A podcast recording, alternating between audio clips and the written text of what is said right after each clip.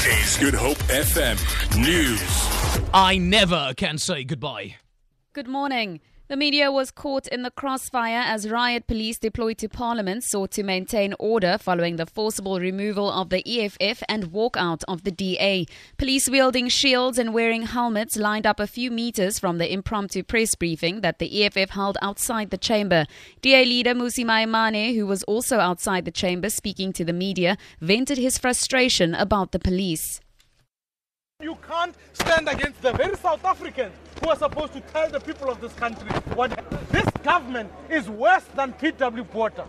Mili- bringing the army into this place, the police, and ultimately taking the media away while the business of the people. They cannot request, I don't know who's in charge here, but these people are not creating any threat to anybody. We need to allow the media job.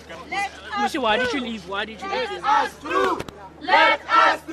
Please, can you allow these members?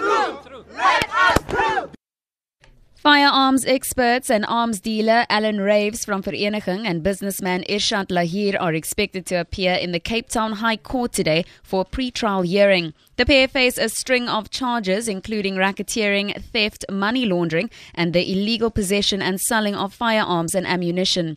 Laher is the alleged middleman in the illegal sale of weapons and ammunition to gangs on the Cape Flats. Laher and Raves are alleged to have links with the former police colonel Christian Prinsloo, who was sentenced to 18 years imprisonment for, among others, racketeering and corruption. Both men are out on bail.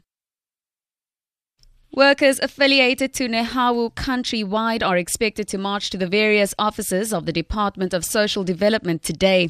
In the Western Cape, a march is planned through Cape Town CBD. Nehawu spokesperson Khaya Xaba says the demonstrations will highlight the plight of social workers, which includes their demand for a salary increase. These marches are a way of us registering our displeasure with the way the minister has treated us in relation to giving a living wage to uh, social workers. The main march will be in Pretoria, will will, will assemble at Marabastad and march to the Department of Social Development The Western Cape Department of Social Development says essential services will continue amid the one day industrial action. Department spokesperson Esther Lewis says services at certain offices may be affected. Employees in essential services may not participate in the march. In your international news, the Federal Appeals Court in the United States has refused to reinstate President Donald Trump's ban on travelers from seven mainly Muslim countries and all refugees entering America. The three judge panel unanimously declined to overturn a ruling by a judge in Seattle who last week blocked parts of Trump's executive order. Washington State Attorney General Bob Ferguson, whose office filed the initial lawsuit, has welcomed the court's ruling. Apologies for no sound there. In your economic news, the rand is trading at 13 rand 42 to the dollar, 16 rand 78 to pound sterling, and 14 rand 30 to the euro. Gold is trading at $1,224, and the price of Brent crude oil is at $55.70 a barrel. For Good Hope FM News, I'm Tamara Snow.